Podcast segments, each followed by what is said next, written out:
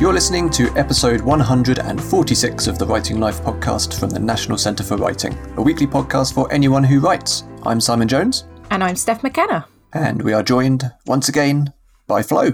Hi, me again. Lovely to have you back.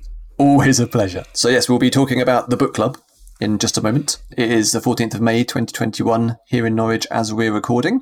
And on the show today, we have Liz Breslin talking to Tiffany Atkinson, which was part of our Imagining the City residences. Yes, as we have mentioned before, back in February, we welcomed five writers from other UNESCO cities of literature to Norwich for a virtual residency. So Liz was joining us from Dunedin in New Zealand, and she was embarking on a creative project that looked at watching modern life through webcams. So she was looking at webcams in Norwich and back in her home city.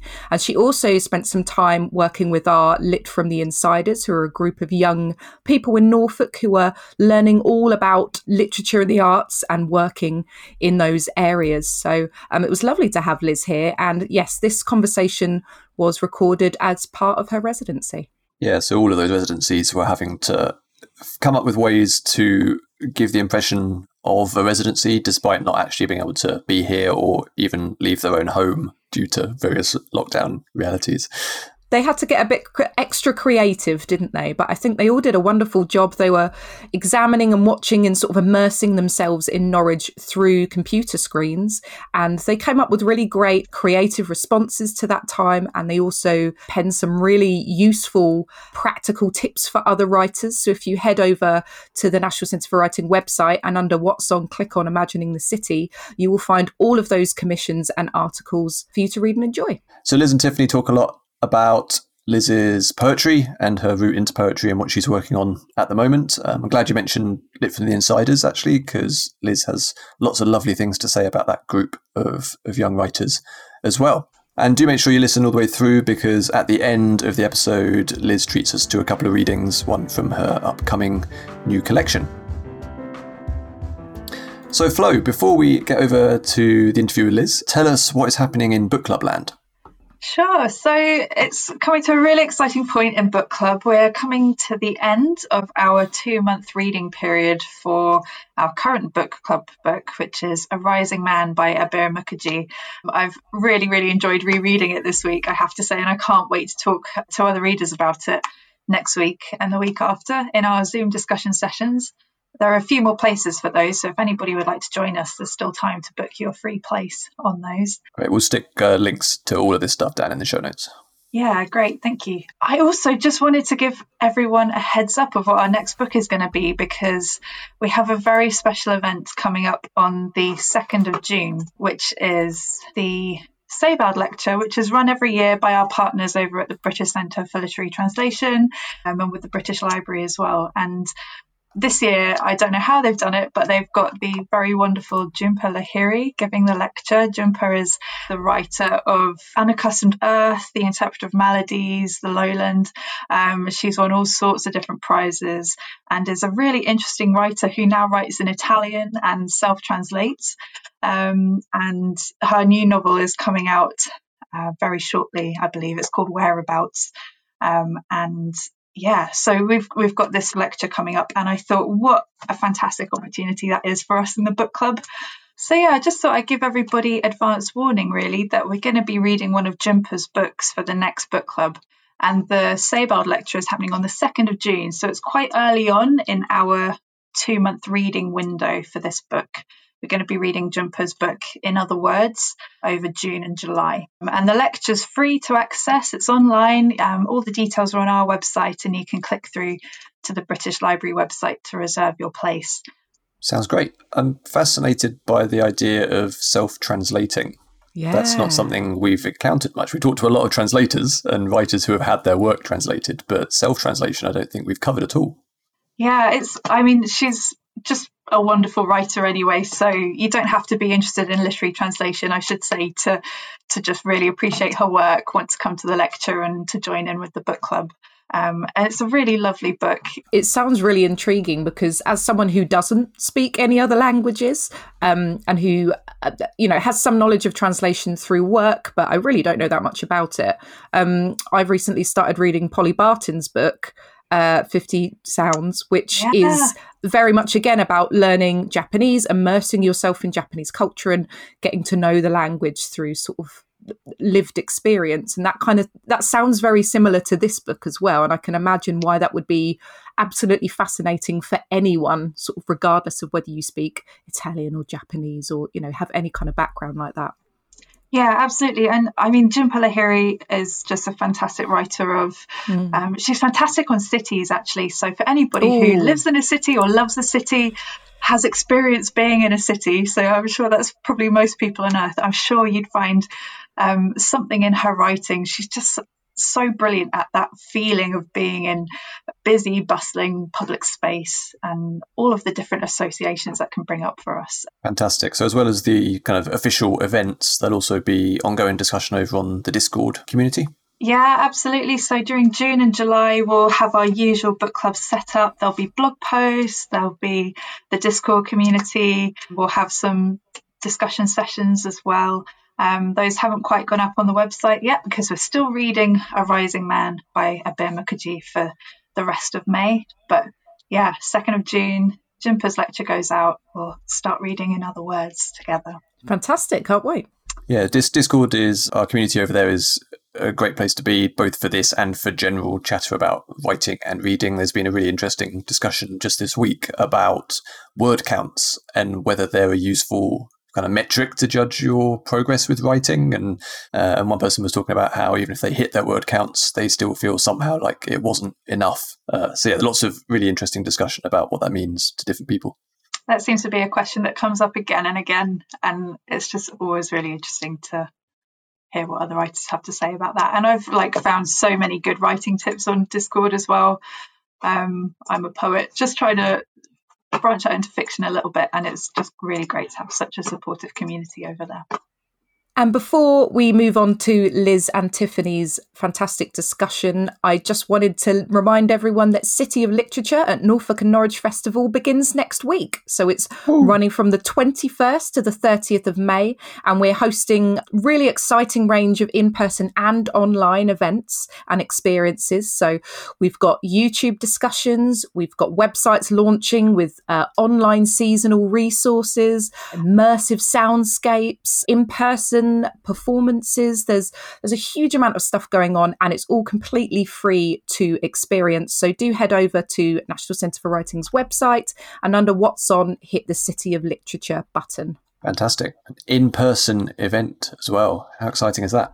Can you believe it? Our first socially distanced event in Dragon Hall. I am so excited, and it's going to be and it's going to be absolutely fantastic. Yeah, actually, this week uh, we we just scheduled in a, a future podcast interview, which will take place at Dragon Hall with a writer in residence who is actually in residence. So yeah, things are slowly starting to unlock, which is wonderful. Okay, so let's hand over to Tiffany Atkinson, who is chatting to Liz Breslin. Well, it's a great pleasure for me to be speaking to you today, Liz. Liz Breslin is a virtual resident of Dragon Hall. Um, so, in another universe, we'd probably be having a coffee somewhere in central Norwich. But as it is, I'm in Norwich and Liz is in New Zealand. Um, so right from the start, we'll have some some interesting different experiences to talk about. Um, Liz is um, a, a, writer of poetry and prose and articles and drama, and she's a performer, um, and she has two poetry collections, um, which is particularly uh, of interest to me because I'm also a poet. So um, I'll be looking forward to speaking to her about those. But uh, first of all, Liz, what I want to ask you in the context of a podcast about writing and the writing life is how did it all get started for you? How did you become a writer? Can you can you say a bit about how that journey has been for you and how you got started? I think I've always written.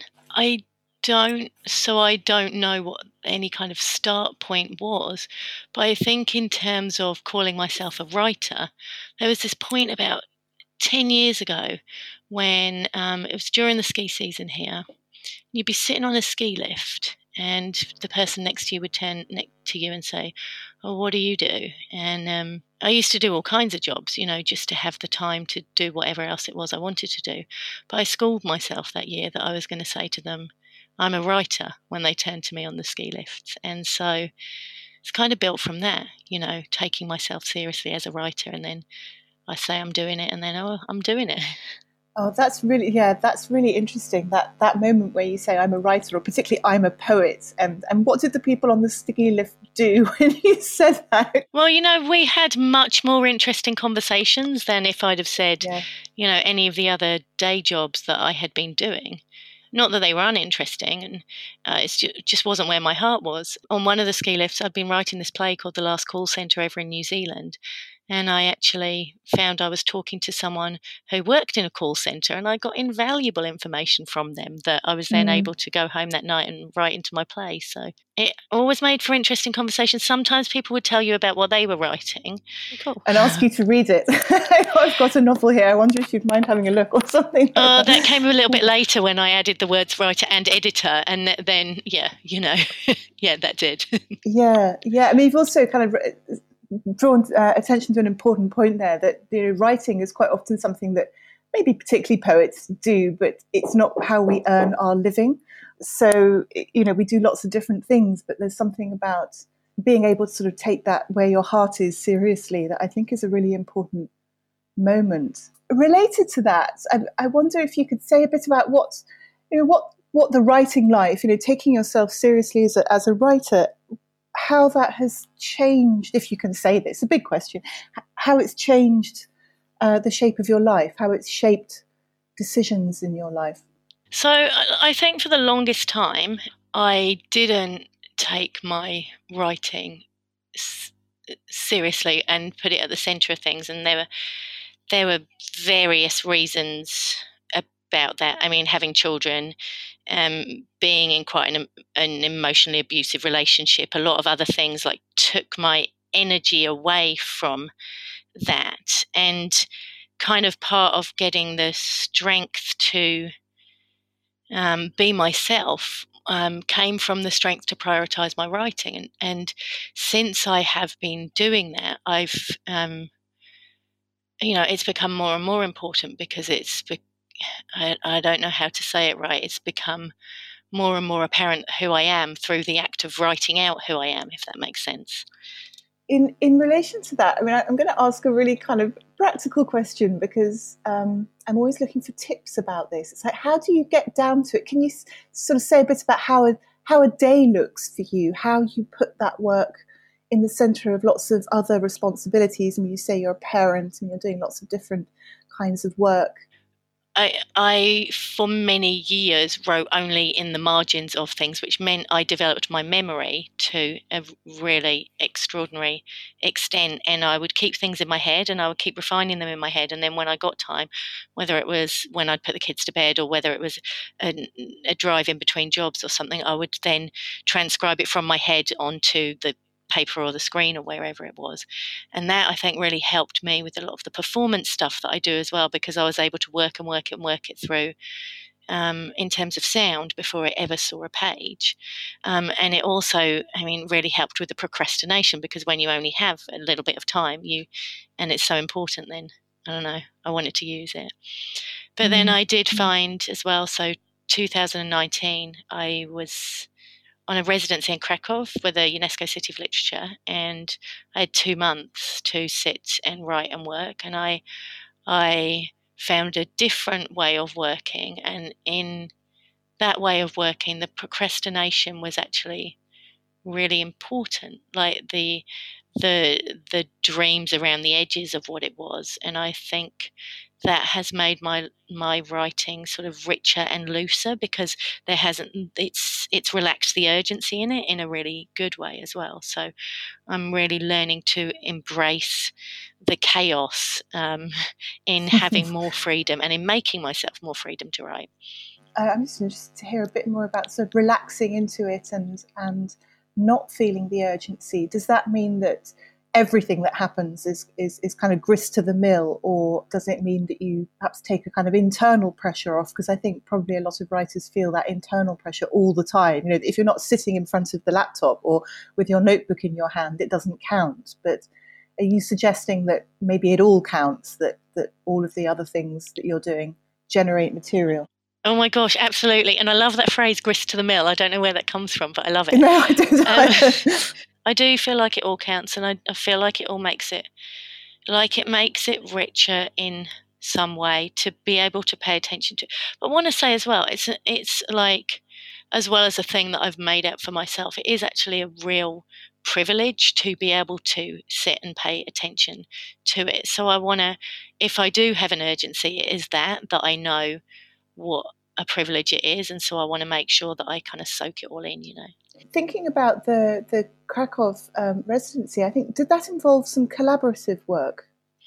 Mm, it wasn't so not so much in Krakow. I although yeah, what I did there was um, I worked on a project about they've got this story, the trumpeter of Krakow, and because my mum is Polish, it's yeah. you know it's her first language.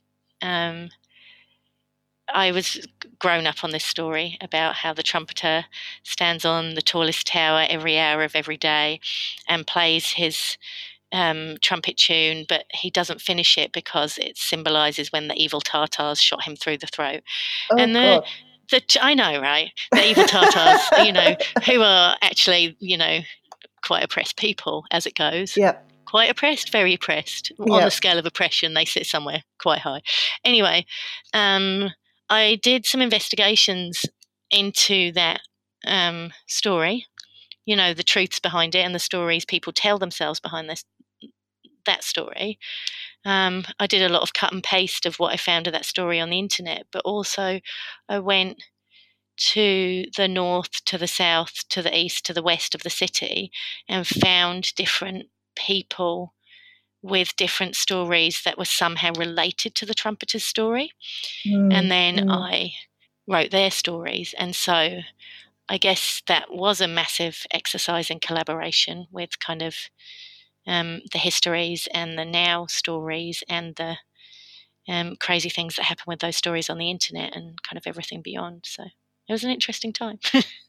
Yeah, that sounds fantastic. I mean, it also it makes me feel slightly wistful for the time when travel was kind of possible. Oh gosh, um, I know. And yeah, I mean, I suppose I'm, I'm just going to turn to the elephant in everyone's room, perhaps particularly our rooms over here in the UK, perhaps not so much in New Zealand, and, and just sort of bring in the spectre of lockdown and the pandemic and how that's changed all of our lives in, in profound ways, but including, you know, our writing. And, and I just wanted to ask you what your experience has been. I know it's very different from ours on a pragmatic level, but, you know, if it has been significant for your writing, how you do it, what you think about, um, and, and so on. Yeah, so I, I um, obviously I can't judge what the lockdown's been like over there because honestly i'm lost in just uh, i'm just re- i can't make sense even reading it in the news so so living it must be a whole whole other level i don't um, think any of us know is the answer no. to that. but i mean how it i think how it was here I mean, how it still is. So we are still technically in lockdown level one, which means our borders are closed. Yeah, pretty much closed with exceptions when so we had lockdown level four is how we started out, and um, we could we could stay in our homes, we could go walking, we could see.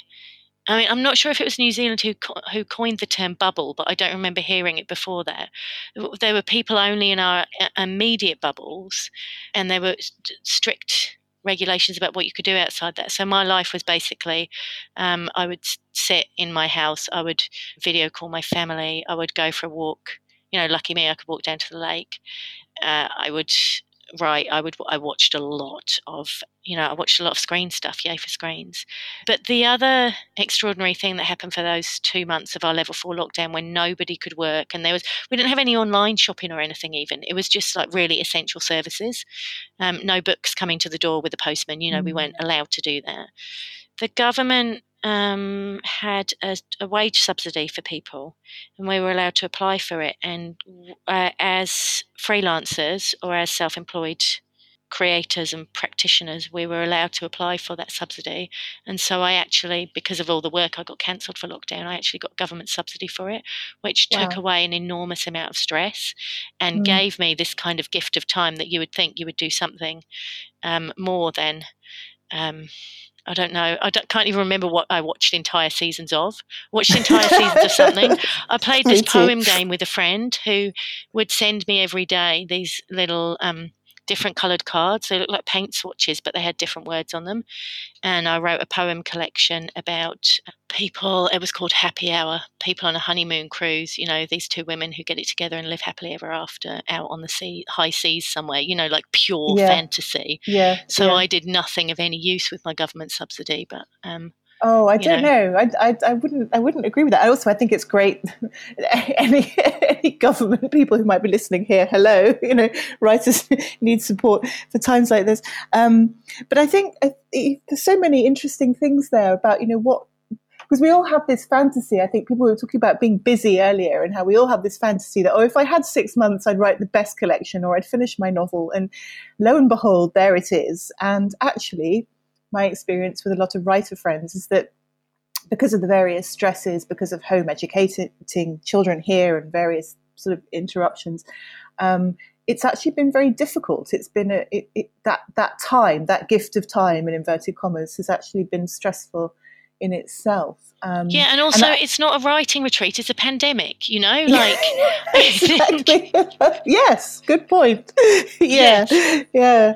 It's not a yoga retreat either. Yeah, all of those things. Yeah, yeah. yeah, Um, that's right. And I- Exactly. um, I mean, that makes me want to ask, sorry, about, you know, because I, I don't know if the same thing happened um, in New Zealand, but certainly here at the beginning, certainly in our first lockdown back this, this time last year, actually, there was a sudden sort of outpouring of work from writers, and there were various kind of blogs set up and, and websites set up by, I think the, the ex poet laureate Carol Ann Duffy set one up for writers to respond mm, and I remember thinking at the time, you know, I- I've got, I've got no position from which to respond to this. And do you, do you, do you have any sort of thoughts about that? About what what the job is of a writer or of a poet in in a time of global crisis? You know, is it important to try to think these through, um, these things through, or um, you mentioned your sort of escape story? Is that perhaps just as important to use your imagination not to be in the present?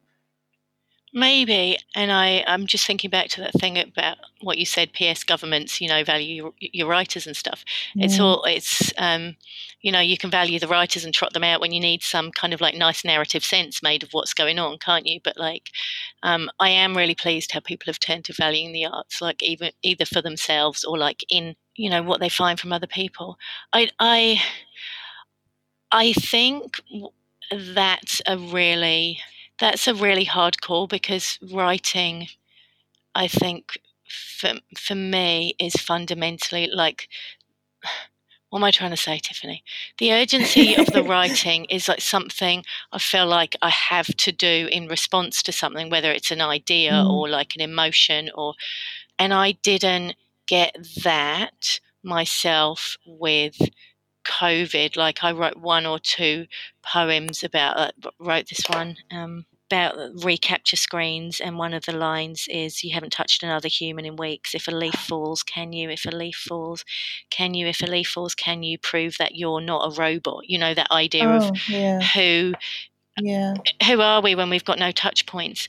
But that I think that's the only thing COVID wise that came out of me. And actually, my so I write a um, fortnightly column for the um, newspaper, which carried on during lockdown, and we we had some guidelines given to us somewhere about okay, obviously don't ignore COVID, but don't make it all about COVID. And there, I, I Mm. feel like more for people who work in the front lines of like journalism and opinion and that that must be the hard struggle that they've got to carry on saying things that are the news but what do you say when Mm, um, you mm. know i I think as creative writers we have more license to play around with that maybe Yeah, play I think is a really important part of this, isn't it? And and is a way of responding creatively, but also emotionally. Um, you know, that the kind of pressure to be terribly serious. And I think that, that in the first stage of the lockdown, there was this kind of sense that everyone had to be terribly serious about it, and uh, eventually you just get tired of that, or you run out of emotional resources, and you kind of you don't go back to normal, but your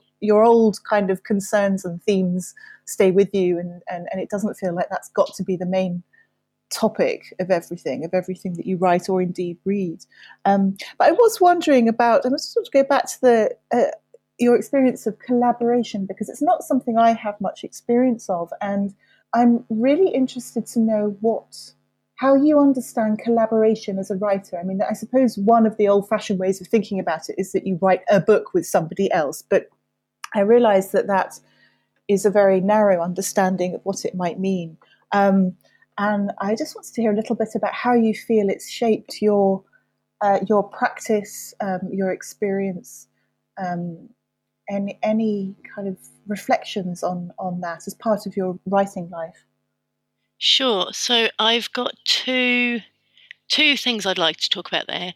Um, one of them is called Poetic Justice, and the other one is um, the Possibilities Project. The Possibilities Project was a lockdown thing, ah, but I kind yeah. of knew that it was possible because of the way we'd all, always and already worked through what we'd done with Poetic Justice, which is being here and writing. So I spend some of my time in Dunedin and I spend some of my time up in Wanaka where my kids are.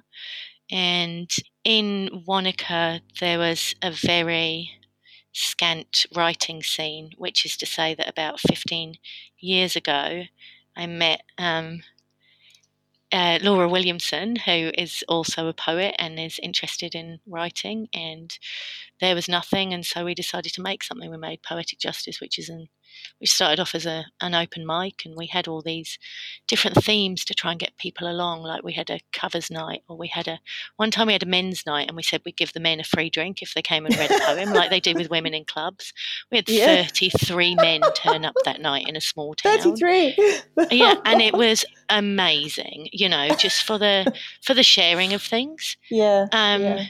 because and i think um what we've always tried to do. So, and we've done a lot of things since. Like we've um, run a, like brought a lot of people into the area and run workshops. And um, for a while, we ran the um, slam heats and regional finals for the National Poetry Slam. And last year, we did a we did like a poetry tour of the Otago Central Rail Trail and went in all, all, the old halls. So, like, it's really good the stuff we can do together, and it's just building and building and building it, and thinking like mm. we're in that kind of place where mm, poems don't come naturally. So how how do we put the poems in there? You know, there's this. Um, mm. I think it's mm. Adrian Henry who said it. I'm not entirely sure. You might know, but there's this line that said most po- most people don't like most poems because most poems don't like most people. Right. And we're really yeah. like for me, so the collaboration has been the kind of the kind of quest or something to be not that, you know, to be the, right. the poems yeah. that are yeah, with the people sort of thing. Um yeah. so one of the other people we collaborate with a heck of a lot is Annabelle Wilson um, who came along to an open mic once 10 years ago, and we've been doing stuff together since. We do these shows where we just get the audience to put words in a hat and then we pick them out and find our poems and do, you know, again, trying to make it interesting for them. Um, yeah, I yeah. wrote when I came back from Krakow, I'd written a poem called Possibilities, which um, is after a poem by Wisława Szymborska, which I just love that poem. Yeah. And read it a workshop I did, and Annabelle and and did a, a, you know I think a workshop thing around it, and Annabelle the next day sent me a poem that she'd written, um, like in response to that, and it was beautiful because yeah, because everything she writes is beautiful. Then lockdown came, and I thought this could be a thing, and so I talked to um, Nikki Page at Dunedin City of Literature and said, look, it's probably a silly idea, but um, we did this thing, and I explained it, and we thought you know, we thought we might get enough people sending in enough poems and recording them for a couple of weeks. And we got, I think, six weeks worth in the end. And they're all up wow. on the Dunedin City of Literature website. And they're like, we got them because the we got them from I don't know. I think there's some from South Korea, which some local students here ended up reading. You know, just some had come in from all over the world, and it, uh, yeah, I don't know, turned into a much bigger collaboration than I ever could have hoped. That, well, that's fantastic, and and yeah, the internationalism of those things, and it, it kind of makes me think that, that I mean, we, you said earlier we're all spending a lot of time on our screens, and, and certainly it's very difficult for most of us anyway to organise things like those fantastic nights with you know involvement from the audience and open mics and so on. But you know, as we're doing now, you can speak to people very easily from all across the world right now, And, and, and, maybe there's never been a better time for that kind of collaboration or conversation, or I'm thinking of all kinds of different ways of describing that. And I'm wondering, I'm just imagining that you know there are lots of people sitting in their rooms across various countries, writing and perhaps wanting to get involved in something more collaborative. I mean, do you have any advice for how somebody might start something like that up? I don't, gosh, Tiffany, like the only thing I've really ever done is talk to the people that I know and then talk to, um, you know, the people that they know. And it, I, mm. I guess, um, I, I have been, I've made myself brave enough to, when I could go along to things in person, you know, turn up to open mics or find a writers group I could join in on. But I, I believe you know those things are really still possible online as well like the writers yeah, group that i'm in now definitely. we share a lot of our stuff just um, you know in an online format and there are so many zoom open mics going on and yes, it's same here i mean it's it's different but um it's what we've got in some ways like when our lockdown happened because i again because I spend some of my time living somewhere where culture is not necessarily so readily accessible outside my front door, being able to access. I mean, the national. Th- I know the National Theatre in the UK um, streamed all their shows for free during our lockdown. Was incredible for me. The amount of things I could access through my screen. So, actually, a big screen fan. I think my screen usage was up again forty six percent last week because of all this webcam watching I'm doing Norwich at the moment, and I'm loving oh, it. Oh yes, yes, yeah, yeah, yes. I mean, yeah, I, I, I have to say, I think, yeah, I mean, I'm, I, I've never been a huge screen fan, and and that's changed over over the last few months, well, year really, because that's been my access to the larger world, and it's incredible what's out there and how it stimulates your writing. I mean, that is also collaborative, isn't it? So responding to a piece of ballet or something or whatever it is that you see. Oh, 100%. And someone told me the other day that I was ekphrastic, and I was like, oh, I don't know what that means. And she was like, it means you respond. To, it means you respond to images. I was, oh, I'm ekphrastic. So I'm like, yes. Yes, I will take that. Thank you. Yeah, take that. Have a T-shirt made. I make it. Sorry, I should say someone told me that the other. I should say my girlfriend told me that the other day, just in case she listens to this and she's like, "I'm not just someone," and I'll be like, "No, yeah. you are not just someone." Just putting it out there. You're living in an ekphrastic household. Yes. Although I, I, guess we all are because we're all responding to images at the moment. You know, that's um, for a lot of us. That's kind of our our, our contact with most of the outside world. Um, mm. And I just want to say, you know, I kind of agree with you that that, that the the way in which um, local writing groups, of which there are many in Norwich, um, and poetry groups have gone online has been brilliant. And I've mm. attended lots of reading readings online. It's great. It's it's somehow less um, going back to what you said earlier about you know p- most people don't like poems because most poems don't like most people. The, the informality of that, the fact that you don't have to sit there and do poetry face when you listen, or um, yes. you, know, you can be making a cup of tea or stroking the dog or whatever. It's it's actually made, I think, listening to poetry a lot more accessible. Um, totally. And, and more pleasurable. Yeah. Um, I had a really good time. I did a workshop with the um, the lit from the insiders. Um, oh yes. Um, and it it I was totally like that, like you say, like when we had some of the prompts, some of them would just switch their screens off and off they go, and I wouldn't know what they'd be doing that, like, but then we'd all come back together and have a chat, and there was this great sense of, well, I hope they felt it too, like community, sort of being in the room together for a wee bit, and then we went off and did our own thing again. Yeah, so I think that that that certainly made some of the accessibility issues, and I mean those in, in the kind of broader cultural sense around poetry, I think that seems to be helping. So that's another kind of good thing that's come out, I think, of, of, of the circumstances. Mm. I, I, wanted to ask you about, because I've really enjoyed reading both of your poetry collections, uh, Alzheimer's with a Spoon and In Bed with the Feminists, which I think is out soon, isn't it? In a couple of months, the second. Yeah, one? it's hopefully all going according to plan. It's going to be out in May this year, so we're just editing and, and doing a cover and all that kind of thing. all the all the fun stuff. Yeah, congratulations. Thank you. I'm so excited.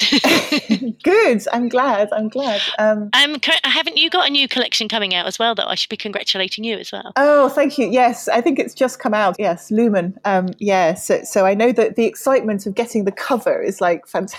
it's like yes. it's like kind of choosing your wedding dress or something. It's like the best bit for me when you can see it as a book. Um, however, you know, I, I, I kind of wanted to ask you about um, some of the difficulties of getting to the, you know, getting that product done. Um, mm. And in particular, because I was struck with your um, collections, um, and obviously, you know, you'll, you'll, be able to say more about this and better, but the, the first collection seemed to be very much um, processing a, a, complicated family history, um, a matrilineal story um, of uh, of your your mother and grandmother, I think. And the second one is a uh, stylistically very different. I was sort of struck by the, the the sort of experimental punchiness of it and some of the, the sort of prose poems and the humor of it. Um, it also seems to address being a parent oneself. So there's a kind of a like a generational shift, it feels. But my experience of, of finishing one book and having a first collection and then moving to the second was was very difficult, and, and I, I understand that that's quite a common difficulty. Mm. Um, so I just wanted to to ask you a bit about how how each book kind of came into being, whether you felt that was a difficult thing to move from one to the other. Um, any reflections really on on how they became such different and yet distinctive pieces of work? Yeah. Um. First, though, can I say I think we should keep that bit and um, of what you said about the books, and then I can put it on the blurb because that was really nice what you just said about what? it. just the Summary. nice things you said about it. I'll be like, yeah, Tiffany Atkinson said nice things about my book. Here it is. Um, You're welcome. Yeah. Um, the other thing I was going to ask: How long was it between your first and your second collections? Ages, years, yeah. years and years. I think. Because um, 2006 sorry, I have to think now, about four or five years.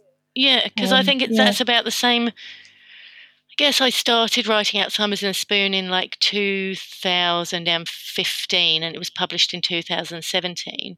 But some of the poems in In Bed with the Feminists were actually from around the same time and like right up to the present as well. So, mm, um, I don't know. I'm kind of confused about how how they do relate to each other. I think um, I don't know. Almost like they're different eyes in in the different yeah. books or something. Yeah, yeah. It, I didn't actually find it that tricky in terms of um, following on from the first book because I don't. I I don't feel like I've got any sense of that I'm following on from it. And I wonder mm, if that's mm. because I have done other things or do other things in between, you know, like different plays and um, stories. And, and yeah, I'm not really sure why I'm not as freaked out about it as I perhaps should oh, be. that's, no, that's good. No, and I don't think you should. I mean, for one thing, there doesn't need to be any connection between the two, you know, mm. and and the kind of the lack of angst about it, I think is it sounds to me very very healthy. And as you were, talking, what kind of flashed into my head was something I read on, uh, God knows what, Twitter or something recently about the, the marketing of young poets effectively, you know, that, that it's become fairly standard, I think, in the UK for, for emerging poets to have a, a, a voice, an identity, a kind of a, a look almost, um, although one would think that's irrelevant to the, to the actual work a, a voice, a, a, set of issues, uh, you know, a kind of ecological preoccupation or a, a, family preoccupation or something. And and I wonder whether that isn't quite inhibiting for the writers themselves, who presumably yeah, people set out love to, to put you in a pigeonhole. In that eh? way. Um, well, I think marketing loves to put you in a pigeonhole mm. and needs to needs to to an extent, but it, it from a writer's point of view, I mean, what I'm interested here is like what it means to be the writer and how best to make your practice possible. It sounds like having lots of other things going on and and not necessarily thinking of a collection in terms of a collection but perhaps a, an accumulation of individual pieces of work is a very healthy and enabling way of doing it you know? Um, yes i think that's true. And yet i think there is there's got to be something that um, hinges it all together as a book, but that doesn't necessarily that doesn't necessarily have to fit with the personal pigeonhole. You know, like mm, mm. I'm I'm not that interested in neatness and and how best to be boxed up. So I um yeah. and I feel like that is something that maybe has changed since the first collection. Mm. Um, and mm. that maybe ref- is reflected in what you're saying about them being more experimental.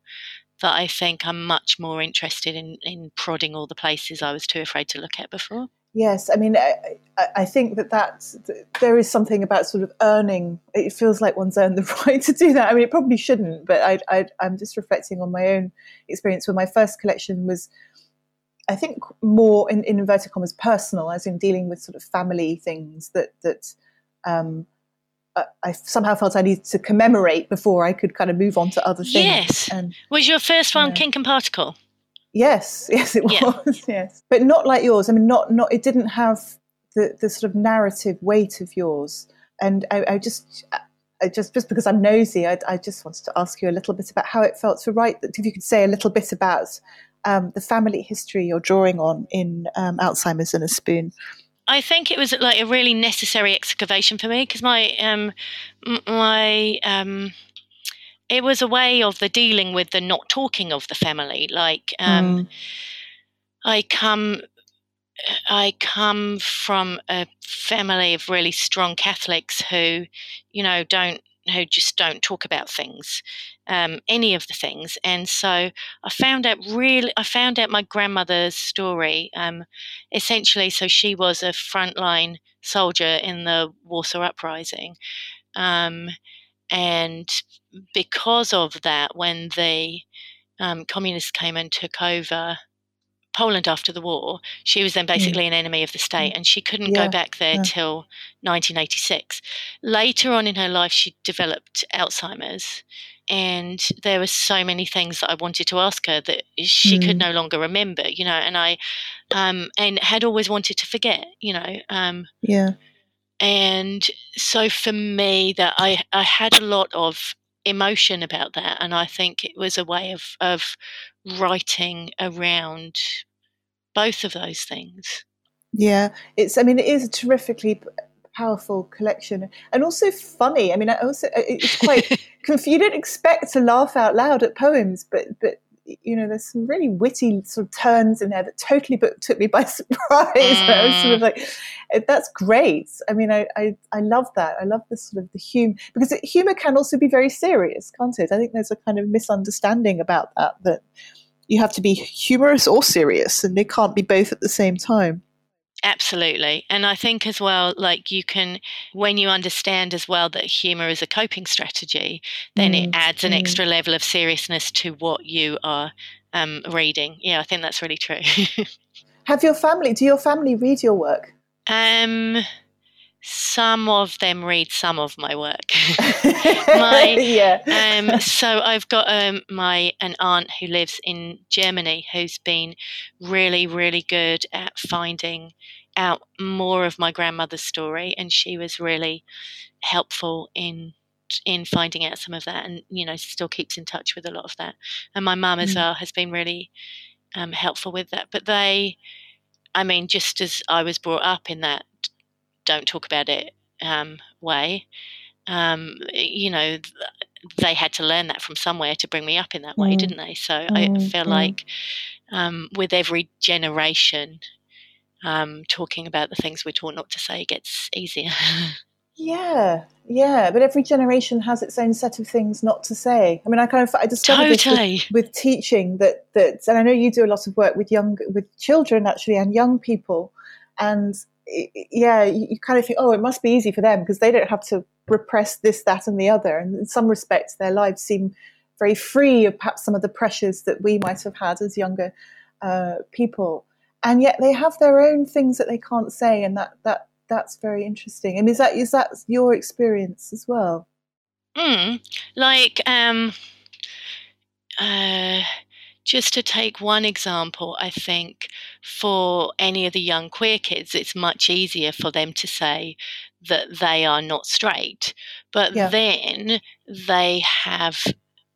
I watch some of them feeling the pressure that they have to say what kind of not straight they are. Like they have to Mm, know mm. definitively and choose from, you know, a known list of Mm. of what what these things are, and I think that gives them a, a certain freedom, but then also like more limits. You know, so it's like you Mm. say, every generation has their different um, challenges with that. Yeah, no, I think that's a really good example of where you know what appears to. I'm assuming we're more or less the same age. you know, What what might appear to us to be a certain kind of freedom is also a pressure. You know, to know, to know, you- you know, rather than hiding what you might be, to be able to articulate it, and that's a terrible pressure. And and I mean, I, I think maybe that's what makes writing so exciting is that every new generation is finding a new voice to articulate those things. I mean, that's that's why it's urgent and why it will always be um, interesting. I think. Yes, and that you can always, you know, you don't just even have to leave it to the next generation. You can always do it again and again in your own voice and re-articulate things and retell things and re, Yeah. you know, mess them up. And like you said before, play with them. You can play with things until you feel that they fit. That's a lovely piece of advice um, that, that we might sort of start to to wrap up on. I mean, on the subject of kind of passing on experience, I, I just wanted to ask you um, if you could, if there was anything you might have done differently. You know, knowing what you know now as a kind of established writer, is there anything that you would have done differently when you were starting out? I don't know. I mean, I know, like, not just in writing in life, there are many things I could have done differently, you know. But I think that's one of the that's one of the beautiful things about writing is you can write them again and again and again, you know, like, and um, I think that rather than thinking about what I would have, could have, should have done, I feel like I've still got a lot of time um, and a lot of places to to prod that or to mine that somehow and to Yeah. think what would it you know it's okay to wonder i think like what would it have been Mm. like if I'd like to ask you to read a poem, and you said I could make a request. So, if I am allowed to make a request, I'd love to hear you read "Stainless Steel Kudos," yes of first book. course which I think is an absolute belter of a poem. yeah i i would be very happy to read that for you um i had thought of one from the new collection i would read as well Read two would be lovely. Um, okay. Hashtag stainless steel kudos. I know an old lady who swallowed a spoon. I know a younger one who heard the story and went on to swallow too. I know the guy who thought to film her doings and put it on YouTube. I know 912,102 people so far watched her, and Cutlery Freak at college said hashtag stainless steel kudos, so I guess that's cool. I know about copycat action, so I'm just saying don't try this at home, even if it's for your art. I know that mass stupidity dictates that there will be a viral spoon swallowing challenge coming our way soon. I know that I will be called stupid and a spoil sport for citing safety and sanity and declining to do it. I know there will be well meaning articles about what spoon swallowing well means, and underneath the shiny hype will be one old lady, numb, swallowing. Yeah, that's so good. It's that last Thank line you. as well. Totally Yeah. takes, takes you by surprise, which all the best work does. Oh, so that's thank from you. your first collection. Um, so yeah, it'd be great to hear one from from the forthcoming in bed with the feminists as well. Oh, it sounds so good, doesn't it? Um, the forthcoming collection. The forthcoming in bed with the feminists. Yeah, it's a great title as well. Thank you. Um, explore unique interior nook designs. The image is of a theta, a five, a plus, plus a three. A theta is a world split is love over death, is the eighth letter is. They cracked her crypt hand with H O P E. In God there is, she wrote, a theta is not to be confused. The image is of a purple heart pulsing. It belongs to emoji 1.0 plus Unicode 6.0. It is the favicon on the Anne Lister encoder slash decoder. Plus it means physical attraction, plus it means you share a best friend on Snapchat, plus it means romantic love, plus it means honor, plus sacrifice, plus support, plus admiration for things that have relation to the color purple, plus you can use it on Instagram to comment on clothes. She sends me a purple heart pulsing. The image is of yellow wallpaper, a sunny aspect ironically in strips. The images of light on bricks, a crypt encrypt in hope there is. You can hide things for so long. Niche interests, unique interiors. You can only hide things for so long. Thank you. It's been such a pleasure talking to you. I really hope we get to meet in real life. I know. We'll have, to, or, we'll have to make a point of it. yes, we will. Yes, we'll say either in Norwich or you know, if I'm lucky in New Zealand, um, that would be great. Thank you so much, Liz Breslin, for talking to me today. Thank you so much, Tiffany Atkinson, for having me today. My pleasure. Thank you for listening, and many thanks to Liz and Tiffany, and also to you, Flo, for coming on and talking about the new book club. Yeah, thank you. It's been a pleasure. I can't wait to talk about Abir Mukherjee's A Rising Man with people and then start reading In Other Words by Jhumpa Lahiri. Yeah, check down in the show notes for links to the book club and all the other events we've been talking about. If you want to get in touch with us about any of those upcoming events or anything else to do with writing, then you can find us always on Twitter and Instagram at Writers Centre. You can check out our Facebook page, and if you go to our website at nationalcentreforwriting.org.uk, you can sign up to our weekly newsletter. As a UK registered charity, we rely on the generosity of our supporters to make our work possible. Please do consider making a donation today by heading over to the National Centre for Writing website and hitting support us in the top right hand corner. If you enjoyed the episode, please do leave us a review on iTunes or in your favourite podcast app. It does help other people to find and check out the podcast. Thanks again, keep writing, and we will catch you next week.